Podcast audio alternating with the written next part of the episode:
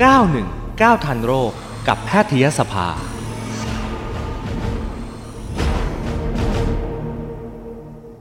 วันนี้เราจะพูดคุยกับศาสตราจารย์ แพทย์หญิง นิธิมา รัตนสิทธิ์นะคะ คุณหมอเป็นอายุรแพทย์โรคหัวใจ ภาควิชาอายุรศาสตร์โรงพยาบาลสิริราชค่ะ และก็คุณหมอเป็นผู้แทนราชวิทยาลัยอายุรแพทย์ แห่งประเทศไทยด้วยนะคะ คุณหมออยู่กับเราแล้วค่ะ สวัสดีค่ะ คุณหมอนิธิมาค่ะ ค่ะสวัสดีค่ะ ค่ะ วันนี้รบกวนคุณหมอเรื่องของโรคกล้ามเนื้อหัวใจขาดเลือดเฉียบพลันนะคะ เรามาทำความรู้จักกันก่อนค่ะ ว่าโรคนี้คืออะไรคะคุณหมอ ค่ะ ก็ชื่ออย่างที่บอกนะคะ ค่ะ โรคกล้ามเนื้อหัวใจขาดเลือดเฉียบพลันก็คือว่ามีภาวะบางอย่างนะคะ ในหลอดเลือดที่ไปเลี้ยงกล้ามเนื้อหัวใจอะค่ะ ค่ะ ก็มีการอุดตันเฉียบพลันเกิดขึ้น เพราะฉะนั้นเลือดเนี่ยก็จะไม่สามารถไปเลี้ยงกล้ามเนื้อหัวใจได้ ก็จะทำให้กล้ามเนื้อหัวใจขาดเลือด และที่เฉียบพลันเพราะว่าการอุดตันนั้นเกิดขึ้นเฉียบพลันนะคะ ค่ะ แสดงว่ามันมีแบบไม่เฉียบพลันด้วยเหรอคะ มีค่ะ ก็จะมีโรคกล้ามเนื้อหัวใจขาดเลือดแบบเรื้อรังค่ะ ก็คือเส้นเลือดที่ไปเลี้ยงกล้ามเนื้อหัวใจค่ะเขาก็จะค่อยๆตีบลงทีละน้อยทีละน้อย จนถึงจุดหนึ่งที่ที่ตีบแล้วเลือดไปเลี้ยงไม่พอ ก็จะมีลักษณะขาดเลือดพวกนั้นจะมีอาการแบบเรื้อรังค่ะ อืม แสดงว่ามีสองแบบนะคะ วันนี้เราคุยเกี่ยวกับเรื่องแบบเฉียบพลันเนี่ยค่ะอ่าคนไทย ค่ะ เป็นกันเยอะไหมคะโรคนี้ อืมก็เป็นกันเยอะนะคะ จริง ๆ โรคนี้เนี่ย เราก็เจอเยอะขึ้นเรื่อยๆค่ะ ค่ะ ทั้งในประเทศแล้วก็ต่างประเทศเป็นปัญหาหลักทางด้านโรคหัวใจอะค่ะ อืม อาการล่ะคะคุณหมออาการที่เตือนเราอะค่ะ อาการที่หลักๆที่พบได้บ่อยนะคะ ก็คือ ค่ะ อาการเจ็บแน่นหน้าอกค่ะ อืม ก็คือคนไข้ที่มีโรคเหล่านี้เนี่ยก็จะมีอาการเจ็บหน้าอกแบบเฉียบพลันนะคะ ลักษณะการเจ็บเนี่ยก็คือจะเจ็บบริเวณตรงกลางหน้าอกนะคะ ขออนุญาตบรรยายลักษณะการเจ็บเลยนะ ดี คะ ค่ะดี ก็ ค่ะ คือจะเจ็บค่ะ ก็คือจะเจ็บตรงกลางหน้าอกนะคะ เจ็บลักษณะคือแน่นนะคะ ค่ะ แน่นเหมือนมีอะไรมาทับ แล้วก็อย่างที่บอกนะคะเขาเป็นโรคกล้ามเนื้อหัวใจเฉียบพลันขาดเลือดเฉียบพลันมันการเจ็บหน้าอกก็จะเกิดอย่างเฉียบพลันเกิดทันทีอะค่ะ อืม เช่นนั่งนั่งดูทีวีอยู่ก็จะเจ็บหน้าอกขึ้นมาทันที ค่ะ อย่างที่บอกนะคะ เจ็บแน่นๆกลางหน้าอกเหมือนมีอะไรมาทับ บางครั้งนะคะก็จะมีร้าวไปที่กรามด้านซ้าย อืม หรือว่าทางไหล่ด้านซ้ายนะคะ ค่ะ อืมค่ะ โอ้ถ้าอาการแบบนี้มานี่ แสดงว่าต้องรีบไปโรงพยาบาลเลยใช่ไหมคะ ใช่ค่ะ ถ้าชัดขนาดนี้นะคะ อืม ปัญหาคือบางคนก็ไม่ได้ชัดขนาดนี้อะค่ะ บางคน อ๋อ จะมีอาการร่วมร่วมที่เกิดขึ้นร่วมด้วยนะคะ เช่น ค่ะ มีอาการเหงื่อออกใจสั่นวูบวูบๆอะไรอย่างเงี้ยค่ะ อันเนี้ย ค่ะ คือลักษณะที่เล่าให้ฟังเนี่ยคือชัดมากๆนะคะ อื ถ้ามีอาการอย่างที่ว่าและเป็น ค่ะ เฉียบพลันก็ควรจะต้องไปโรงรีพบเลย ยาบาลทันทีนะคะ อืม ค่ะ ถ้าอาการแบบว่าขนาดนี้แล้วเนี่ยคุณหมอสามารถช่วยชีวิตทันไหมคะ ก็จริง ๆ ส่วนมากถ้าเกิดอาการแล้วก็ไปโรงพยาบาลทันทีเนี่ย ค่ะ ก็น่าจะน่าจะวินิจฉัยได้แล้วก็ให้การรักษาทันทีนะคะ อืม ปัญหา ค่ะ คือว่าบางทีไม่ได้ชัดขนาดนี้ อาการไม่ได้ตรงตามที่พูดเมื่อตะกี้นะคะ โอ้ หรือว่าอาการไม่ได้เป็นเยอะจนคนไข้ชะล่าใจไม่ได้ไป ค่ะ โรงพยาบาลนะคะ อืม ก็จะมีความเสี่ยงที่จะมีปัญหาอยู่ที่บ้านนะคะ เช่นหัวใจหยุดเต้นอะไรประมาณ ค่ะ นั้นก็ได้ค่ะ อาการที่ไม่ชัดเจนนะคะคุณหมอมันมันมันจะแบบไหนล่ะคะเผื่อว่าคุณผู้ฟังแบบว่าเฮ้ยเกิดมีอาการแบบนี้ก็จะได้คิดถึงโรคนี้ไว้ก่อนนะคะ ค่ะเอ่อถ้าถ้าไม่เจ็บหน้าคือมันก็จะมีสองสามประเภทนะคะ ที่ ค่ะ ไม่ไม่ชัดเจนก็คืออาการเจ็บหน้าอกลักษณะไม่เหมือนกับที่พูดไปเมื่อตะกี้ค่ะ อ่า เช่น ค่ะ เจ็บเจ็บไม่ได้แน่นนะคะเจ็บปวดปวด คือบางคนก็จะอธิบายไม่ค่อยถูก อืม นะคะ ซึ่งซึ่งจริงๆ ถ้าถ้าตรงไปตรงมาต้องแน่นนะคะ ลักษณะอาการจากกล้ามเนื้อหัวใจขาดเลือด ค่ะ หรืออาจจะไม่เจ็บหน้าอกค่ะ บางคนเนี่ยไม่เจ็บหน้าอก บางคนจะมีอาการเหนื่อยขึ้นมาเฉียบพลัน อืม หรือว่าใจใจสั่นหรือว่าวูบหมดสติ ค่ะ ซึ่งเป็นอาการที่พบได้บ้างนะคะ ไม่ใช่อาการหลัก ค่ะ ค่ะ อืม เป็นอาการที่หลายคนอาจจะคิดไม่ถึงว่านั่นคือโรคหัวใจแล้ว ค่ะ แต่ว่าอย่างอย่างที่เรียนนะคะ อาการเหนื่อยอาการวูบใจสั่นเนี่ยก็เป็นอาการของโรคหัวใจได้เช่นกัน ค่ะ ค่ะ แล้วก็สามารถเป็นอาการนำของภาวะกล้ามเนื้อหัวใจขาดเลือดได้ค่ะ แต่ว่า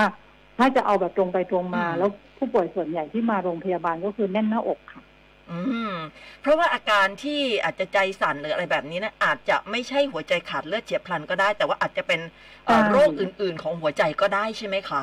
ใช่ค่ะ ใช่ค่ะ อืม ส่วนหัวใจขาดเลือดเฉียบพลันสาเหตุมาจากอะไรอะคะ คุณหมอ อ่าถ้าตรงตรงตรงๆเลย การที่กล้ามเนื้อหัวใจขาดเลือดเฉียบพลันก็คือหลอดเลือดหัวใจนะคะ ค่ะ ที่เราเรียกว่าหลอดเลือดโคโรนารีเนี่ยคือเป็นหลอดเลือดที่ไปเลี้ยงกล้ามเนื้อหัวใจนะ ค่ะ เป็นหลอดเลือดแดงพวกนี้มีการอุดอุดอุดตันนะคะเฉียบพลัน ค่ะ ซึ่งสาเหตุหลักก็คือการที่คนไข้เนี่ยมีไขมันในหลอดเลือด อืม นะคะภาวะหลอดเลือดแดงแข็ง หรือว่า ค่ะ ไขมันสะสมอยู่ในหลอดเลือด ตามอายุตามโรคประจำตัวที่เรามี ค่ะ แล้ววันดีคืนดีก้อนไขมันที่อยู่ในหลอดเลือดนะคะ มันแตก พอแตกปุ๊บเนี่ยมันก็จะกระตุ้นระบบการแข็งตัวของเลือดให้เกิดริ่นเลือด อืม มันก็จะเกิดไปอุดเส้นเลือดทันทีค่ะ อันนี้เราเลยเรียกว่าเฉียบพลันเพราะว่าเอ่อก้อนไขมันแตกปุ๊บอ่ากระตุ้นให้เกิดก้อนเลือดริ่มเลือด มันก็จะอุดตันเส้นเลือดทันทีเลือดก็วิ่งต่อไม่ได้ อื ก็ไม่สามารถไปเลี้ยงกล้ามเนื้อหัวใจกล้ามเนื้อหัวใจก็จะขาดเลือดแล้วอาจจะกล้ามเนื้อหัวใจตาย อืม เฉียบพลันขึ้นมา ค่ะ ทันทีค่ะ ค่ะพูดถึงก้อนไขมันที่มันไปอุดนะคะคุณหมอก็เลยนึกถึงว่า คนที่จะเป็นโรคนี้เนี่ยจำเป็นไหมคะที่จะเป็นโรคเอ่อคอเลสเตอรอลสูง หรือว่าไขมันในเลือดสูงอะค่ะ ก็ถามว่าจำเป็นไหมส่วนมากก็อย่างนั้นนะคะ คือ ค่ะ จะต้องเรียนให้ทราบก่อนว่าอ่าภาวะหลอดเลือดแดงแข็ง หรือว่าการมีก้อนไขมันในหลอดเลือดทั่วร่างกายเนะคะ ค่ะ มีปัจจัยเสี่ยงที่จะทำให้เกิดได้หลายอย่าง อืมค่ะ นะคะ ภาวะไขมันในเลือดสูงก็เป็นหนึ่งในนั้นนะคะ ค่ะ อ่าตัวอย่างเช่น ปัจจัยเสี่ยงนะคะ เช่น อายุที่มากขึ้น อืม ในผู้หญิงและผู้ชาย โดยปกติผู้หญิง ถ้าเทียบกับผู้ชาย ผู้ชายจะมีความเสี่ยงมากกว่า อ๋อค่ะ แต่เมื่อไหร่ก็ตามที่ผู้หญิงถึงวัยหมดประจำเดือน ความเสี่ยงก็จะเพิ่มขึ้นไปอีกนะคะ อ๋อ มันหนึ่งก็คือเพศกับอายุมีผล ค่ะ อันที่สองก็คือเรื่องของโรคประจำตัว ค่ะ ที่มีร่วมด้วยนะคะ หลักๆที่เราทราบทราบๆกันแล้วก็กลัวกลัวๆกัน แล้วก็เจอกันเยอะสมัยนี้ก็คือโรคเบาหวาน ค่ะ โรคความดันโลหิตสูง โรคไขมันในเลือดสูงนะคะ โรคเหล่านี้ก็จะเพิ่มความเสี่ยงของการเกิดหลอดเลือดแดงแข็งตัวนะคะ หรือว่ามีริ่มเลือดเอาขอโทษค่ะมีก้อนไขมันในหลอดเลือดนะคะ ต่อมาก็คือว่าภาวะหรือว่าเอ่อเขาเรียกอะไรนะกิจกรรมเอ่ออุปนิสัยบางบางอย่างนะคะ เช่นการสูบบุหรี่ อืม การสูบบุหรี่เนี่ยมีผลมาก เราพบว่าคนอายุน้อยๆนะคะ สมัยนี้เนี่ยเป็นโรคอ่ากล้ามเนื้อหัวใจขาดเลือดหรือโรคหลอดเลือดหัวใจติดเยอะขึ้น อ๋อ นะคะหนึ่ง ค่ะ ในปัจจัยเสี่ยงเหล่านั้นคือการสูบบุหรี่เพราะคนอายุน้อยส่วนมากก็ไม่มีโรคประจำตัว ค่ะ อ่าเพราะฉะนั้นการสูบบุหรี่จะมีผลมากนะคะ อืม สุดท้ายก็คือประวั ค ติครอบครัวนะคะ ่ะค่ะ ถ้ามีประวัติครอบครัวญาติสายตรง เป็นโรคหัวใจกล้ามเนื้อหัวใจขาดเลือดตั้งแต่อายุน้อยๆนี่ก็ยิ่งเพิ่มความเสี่ยงค่ะ อ๋อ โด แส ย ดงว่า โดยทั่วไปก็ก็จะประมาณนี้ แสดงว่าเป็นพันธุกรรมด้วยใช่ไหมคะ คุณหมอ ส่วนส่วนหนึ่งค่ะ ก็คือถ้าอ่าใครมีประวัติครอบครัวที่ญาติสายตรงนะคะ พ่อ ค่ะ แม่พี่น้องลูก อายุน้อยๆแล้วมีโรคกล้ามเนื้อหัวใจขาดเลือดตั้งแต่อายุน้อยๆ ื นะคะ ม ก็จะเพิ่มความเสี่ยงของตัวท่านเองค่ะ อืมค่ะ แล้วถ้าเกิดว่ามีมีมีคนในครอบครัวเป็นแบบนี้เนี่ย เราเสี่ยงแต่โอเคเราเลี่ยงไม่สูบบุหรี่เนี่ยแล้วเราต้องต้องเลี่ยงอะไรอีกบ้างคะคือต้องดูแลตัวเองให้มากกว่าคนอื่นแบบไหนบ้าง ค่ะอันอันแรกคือปัจจัยเสี่ยงที่ที่เลี่ยงได้ชัดเจนคือบุหรี่ค่ะ เพราะ ค่ะ ว่าถ้าหยุดก็คือหมดเลยปัจจัยเสี่ยงอันนี้ อ๋อ ส่วนปัจจัยอื่น ๆ ก็คือเรื่องการดูแลสุขภาพอะค่ะ ค่ะ เช่น การหลีกเลี่ยงอาหารที่มันอันตราย ค่ะ นะคะ มักจะบอกคนไข้อะค่ะ ว่าหลีกเลี่ยงของหวานมันแล้วก็เค็ม อืม นะคะทุกชนิด ค่ะ มันก็จะกลายเป็นกินของไม่อร่อย แต่ว่า อ่า ก็ให้เตือนตัวเองไว้อะค่ะ ค่ะ หลีกเลี่ยงของหวานของมันของเค็มค่ะ แล้ว ของ ก็ ทอด การออกกำลังกายค่ะ ค่ะ แนะนำให้ออกกำลังกายเป็นประจำอย่างน้อยๆก็วันเว้นวันให้ได้เกินครึ่งหนึ่งของวันในสัปดาห์ อืม แล้วก็การออกแต่ละครั้งก็ให้เกินครึ่งชั่วโมงค่ะ เป็นการออกแบบแอโรบิกนะคะ คือทำอะไรที่ต่อเนื่อง เช่นเดิน วิ่งปั่นจักรยานว่ายน้ำให้ต่อเนื่องอย่างน้อย ครึ่งชั่วโมงแล้วก็ทำเท่าตัวตัวเองจะไหวนะคะ ไม่ต้องวิ่งเร็วหรือว่าไม่ต้องปั่นจักรยานเร็วๆเอาที่ตัวเองไหวก่อนแล้วทำไปเรื่อยๆเดี๋ยวสักพักก็จะทำได้มากขึ้นค่ะ อืมค่อยๆ แล้ว เริ่ม ก็หยุดด้วยความ ค่ะ เครียดพัก ค่ะ ผ่อนให้พออะไรอย่างเงี้ยค่ะ อื มันเป็นสิ่งที่เราทราบนะคะ แต่ว่าอาจจะทำได้ยากค่ะ ค่ะ ค่ะ คุณหมอค่ะแล้วคนอ้วนกับคนผอมเนี่ย อัตราเสี่ยงเท่ากันไหมคะ โดยโดยทั่วไปคนอ้วนก็จะมีความเสี่ยงมากกว่านะคะ เพราะคนอ้วนเนี่ยจริง ๆ เนี่ย จะมากับโรคประจำตัวอื่นๆนะคะ ค่ะ คือภาวะอ้วนก็ไม่ได้อ้วนอย่างเดียวหลาย ๆ คนก็ส่วนมากก็จะมีโรคร่วม เช่นมีความดันโลหิตสูง มีเบาหวานไขมันในเลือดสูงร่วมด้วย ค่ะ นะคะ อืม ก็จะมีโรคร่วมอื่น ๆ ที่จะเพิ่มความเสี่ยงอยู่แล้วนะคะ อืม แต่คนผอมก็ใช่ว่าจะไม่เสี่ยงนะคะ เพราะว่า ค่ะ เอ่อภาวะน้ำหนักน้อยหรือโรคเอ่อความผอมเนี่ยบางทีก็คนคนนั้นเขาก็มีโรคประจำตัว ไม่ใช่ว่าผอมแล้วสบายใจ อ่า เช่น ใช่ ผอมจะเป็นเบาหวานอะไรอย่างเงี้ย ค่ะ ก็ต้องรักษาโรคร่วมให้ดีนะคะ อืมค่ะ คันนี้คนที่แบบว่าเอ่อไม่ได้มีปัจจัยเสี่ยงอะไรนะคะ แล้วก็แล้วก็ดูแลตัวเองดีเนี่ย แต่ก็ไม่อยากเป็นโรคนี้เนี่ย มันจะมีการตรวจไหมคะ ตรวจประจำปีอะไรอย่างเงี้ยว่าว่าเรามีโอกาสที่จะเป็นโรคนี้หรือเปล่า คือการตรวจเนี่ยก็จะสามารถคัดกรองโรคได้ระดับหนึ่งนะคะ ค่ะ แต่ว่าโดยทั่วไปในยอย่างที่เรียนให้ทราบตั้งแต่แรก โรคภาวะกล้ามเนื้อหัวใจขาดเลือดเฉียบพลันเนี่ย เป็นภาวะที่ก้อนไขมันที่นอนนิ่งอยู่ในหลอดเลือดค่ะ ซึ่งคนเราทุกคนพออายุมากขึ้นมันจะมีก้อนไขมันพวกเนี้ยสะสม ค่ะ อยู่แล้วในหลอดเลือด วันนี้คือดีก้อนไขมันเหล่านี้มันแตก อืม ซึ่งจริงๆเราก็เราก็จะไม่ทราบเลยค่ะ ว่าของใครจะแตกของใครจะไม่แตก อืมค่ะ เพราะฉะนั้นเนี่ยการตรวจสุขภาพเนี่ย เป็นประจำก็เป็นสิ่งที่ดี ค่ะ แต่ถามว่าสามารถป้องกันหรือว่าทำนายได้หรือเปล่าว่าคนนี้มีโอกาสก้นไขมันแตก อืม คนนี้มีโอกาสก้นไขมันไม่แตกไม่ ค่ะ มี อ่ ยากค่ะตรงนั้น อืม ค่ะ ค่ะ แล้วการรักษาล่ะคะ คุณหมอ การรักษาถ้าวินิจฉัยได้นะคะ ว่าเป็นอ่าหลอดเลือดหัวใจตีบเฉียบพลันหรือว่าภาวะกล้ามเนื้อหัวใจขาดเลือดเฉียบพลันเนี่ย ค่ะ อ่าก็คือต้องไปโรงพยาบาลทันทีเพราะว่าเป็นภาวะฉุกเฉิน อ่า ทางอายุรศาสตร์เลยล่ะอันเนี้ยคือต้องฉุกเฉินต้องรีบไปโรงพยาบาล ค่ะ พอไปถึงโรงพยาบาลคุณหมอเขาก็จะมีวิธีรักษานะคะ มีวิธีแยกโรคก่อน เพราะว่า อืม ในภาวะกล้ามเนื้อหัวใจขาดเลือดเฉียบพลันมันก็จะมีอ่าลักษณะย่อยลงไปอีก ค่ะ โดยรู้ดูลักษณะทางคลื่นไฟฟ้าหัวใจนะคะ อืมค่ะ หลักๆ ก็ในที่สุดก็มักจะลงท้ายด้วยการทำการฉีดสีดูหลอดเลือดหัวใจแล้วก็ขยายหลอดเลือดค่ะ อืมและและ ค่ะ และ ถ้าถ้าถ้าเป็นจริงๆค่ะ อ๋อก็คือหมายถึงว่าถ้าเกิดว่าเรามีอาการแบบนี้เนี่ยคุณหมอก็คือจะไปคัดแยกก่อนว่าเราเป็นเป็นอะไรกันแน่เกี่ยวกับหัวใจ ซึ่ง ใช่ การ ค่ะ ตรวจก็คือการฉีดสี ก็คือต้องวินิจฉัยก่อน นั่นเหรอคะการวินิจฉัยคือการฉีดสีเข้าไปเนี่ยเหรอคะ การการวินิจฉัยขั้นต้นคือจะต้องตรวจคลื่นไฟฟ้าหัวใจ อ๋อ ตรวจคลื่นไฟฟ้าหัวใจก่อนว่ามีลักษณะอะไรบ่งชี้หรือเปล่า ค่ะ แล้วก็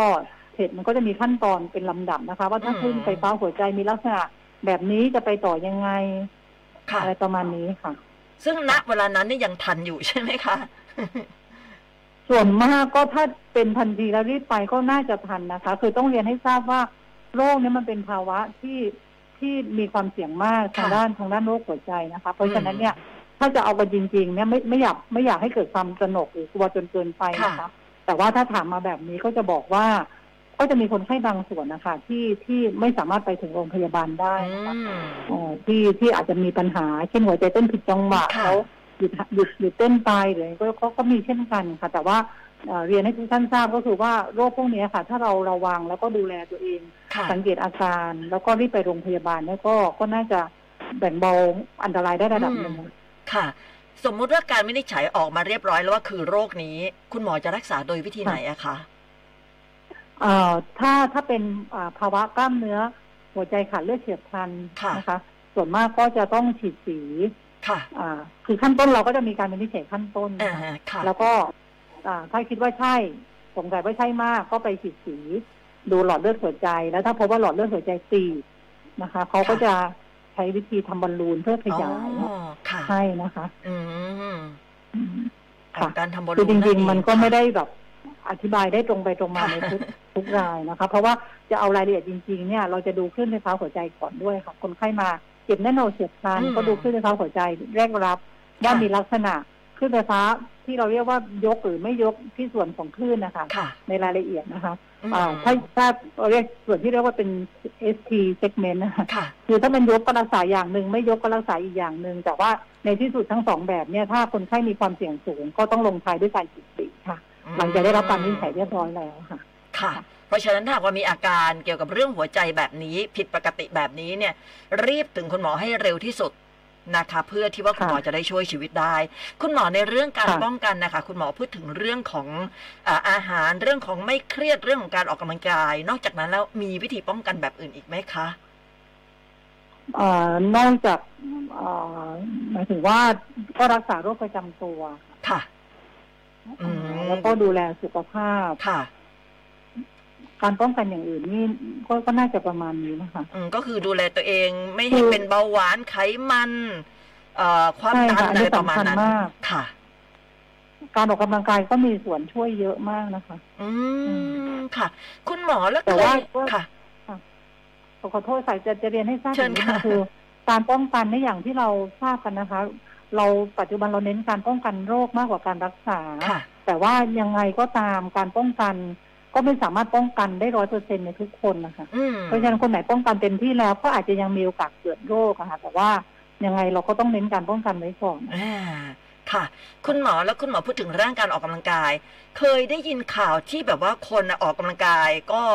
ก็สม่ำเสมอ แต่ว่า หัวใจวายตายในขณะที่ออกกำลังกาย อันอันนี้มันคนละเรื่องกับหัวใจขาดเลือดไหมคะ หรือว่ามันเกี่ยวกัน มันคือเป็นได้ค่ะเอ่อเราได้ยินข่าว เช่น ไปวิ่งมาราธอนไปวิ่ง ไปวิ่งอะไรที่จับ ค่ะ วิ่งกัน แล้วก็มีหยุดหายใจ แล้วก็มีต้องปั๊มหัวใจอย่างนั้นใช่ไหม ค่ะ คะ ใช่ค่ะ สาสาเหตุได้สองสามอย่างค่ะ โรคภาวะกล้ามเนื้อหัวใจขาดเลือดฉีดเฉียบพลันก็เป็นสาเหตุ อืม หนึ่งในสาเหตุหลัก อื่น ๆ ที่เป็นได้เช่นโรคกล้ามเนื้อหัวใจค่ะ อันนี้คนละโรคเลยค่ะ ค่ะ โรคกล้ามเนื้อหัวใจหนานะคะ โรคกล้ามเนื้อหัวใจหนา และมีการอุดกั้นหรือว่ามีภาวะหัวใจเต้นผิดจังหวะเกิดขึ้นในระหว่างออกกำลังกาย อันเนี้ยเราจะเจอได้เยอะในนักกีฬาค่ะ ค่ะ จะมีกล้ามเนื้อหัวใจหนาโดยที่เป็นมาแต่กำเนิดแล้วไม่เคยทราบมาก่อน แล้วก็ไป อ๋อ ออกอาการตอนที่ไปออกแรงหรือว่าออกกำลังกายหนักๆที่เราได้ยินข่าวกัน ค่ะ อันนั้นก็จะเป็นอีกหนึ่งสาเหตุค่ะ สาเหตุอื่นๆ ที่เจอได้ก็เช่นภาวะหัวใจเต้นผิดจังหวะที่เขาเป็นอยู่แล้วโดยที่ไม่ทราบมาก่อน อืม อันนี้ก็จะเป็นอีกโรคหนึ่งเพราะฉะนั้นก็จะมีหลักๆอยู่ ค่ะ อยู่สองสามสาเหตุนะคะ อืมกล้ามเนื้อหัวใจหนาแล้วเราจะรู้ได้ยังไงคะคุณหมอว่าของเราหนาหรือเปล่า กล้ามเนื้อหัวใจหนาเนี่ยปกติเนี่ยบางคนเนี่ยก็จะไม่มีอาการ ถามว่าวินิจฉัยยังไงก็จะใช้เครื่องตรวจเอาตราซาวหัวใจเครื่องเสียงสะท้อนหัวใจนะคะ ค่ะ คือการตรวจเอ็กโค อืม หัวใจเนี่ยเราก็จะเราก็จะดูได้แต่ว่าเราก็ไม่ได้ตรวจคนไข้ทุกรายนะคะ ถ้าไม่มีข้อบ่งชี้ ค่ะ เพราะฉะนั้นถามว่ารู้ได้ยังไง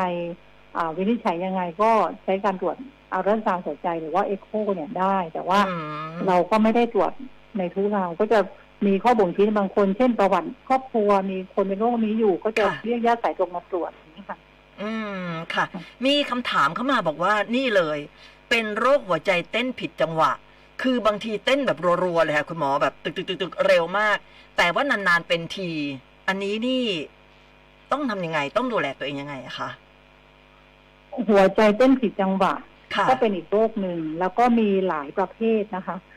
เต้นผิดจังหวะแบบเร็วแบบแบบช้าแบบเร็วก็ในในแบบเร็วก็มีอีกหลายประเภทคราวนี้นะอันดับแรกก็คือจะต้องต้องดูมาดูก่อนว่าที่เต้นเร็วเนี่ยมันมีเหตุหรือเปล่า มีเหตุมากระตุ้นหรือเปล่าเช่นอ่าทำาอะไรมาเหนื่อยเหนื่อยๆขึ้นบันไดหรือไปออกกำลังกายกำลังกายมา ค่ะ อันนี้ก็เต้นเร็วแน่ ๆนะคะ หรือมีความเครียดกำลังโมโหกำลังโกรธ ค่ะ อ่ามีภาวะบางอย่างที่ส่งเสริมให้มีการเต้นผิดจังหวะหรือเต้นเร็วอันนี้ก็อยู่ แต่ถ้าตัดประเด็นเหล่านี้ไปนะคะ อ่า อ่าแล้วก็คิดว่าเป็นโรคจริง ๆ เนี่ย ค่ะ ก็ก็ในนั้นก็มีได้หลายอย่างนะคะคำคำถามคือต้องทำอย่างไรใช่ไห ค่ะ มคะ ใช่ค่ะ อ่าดีดีที่สุดคือตอนที่กำลังสั่นนั่นแหละค่ะตรวจ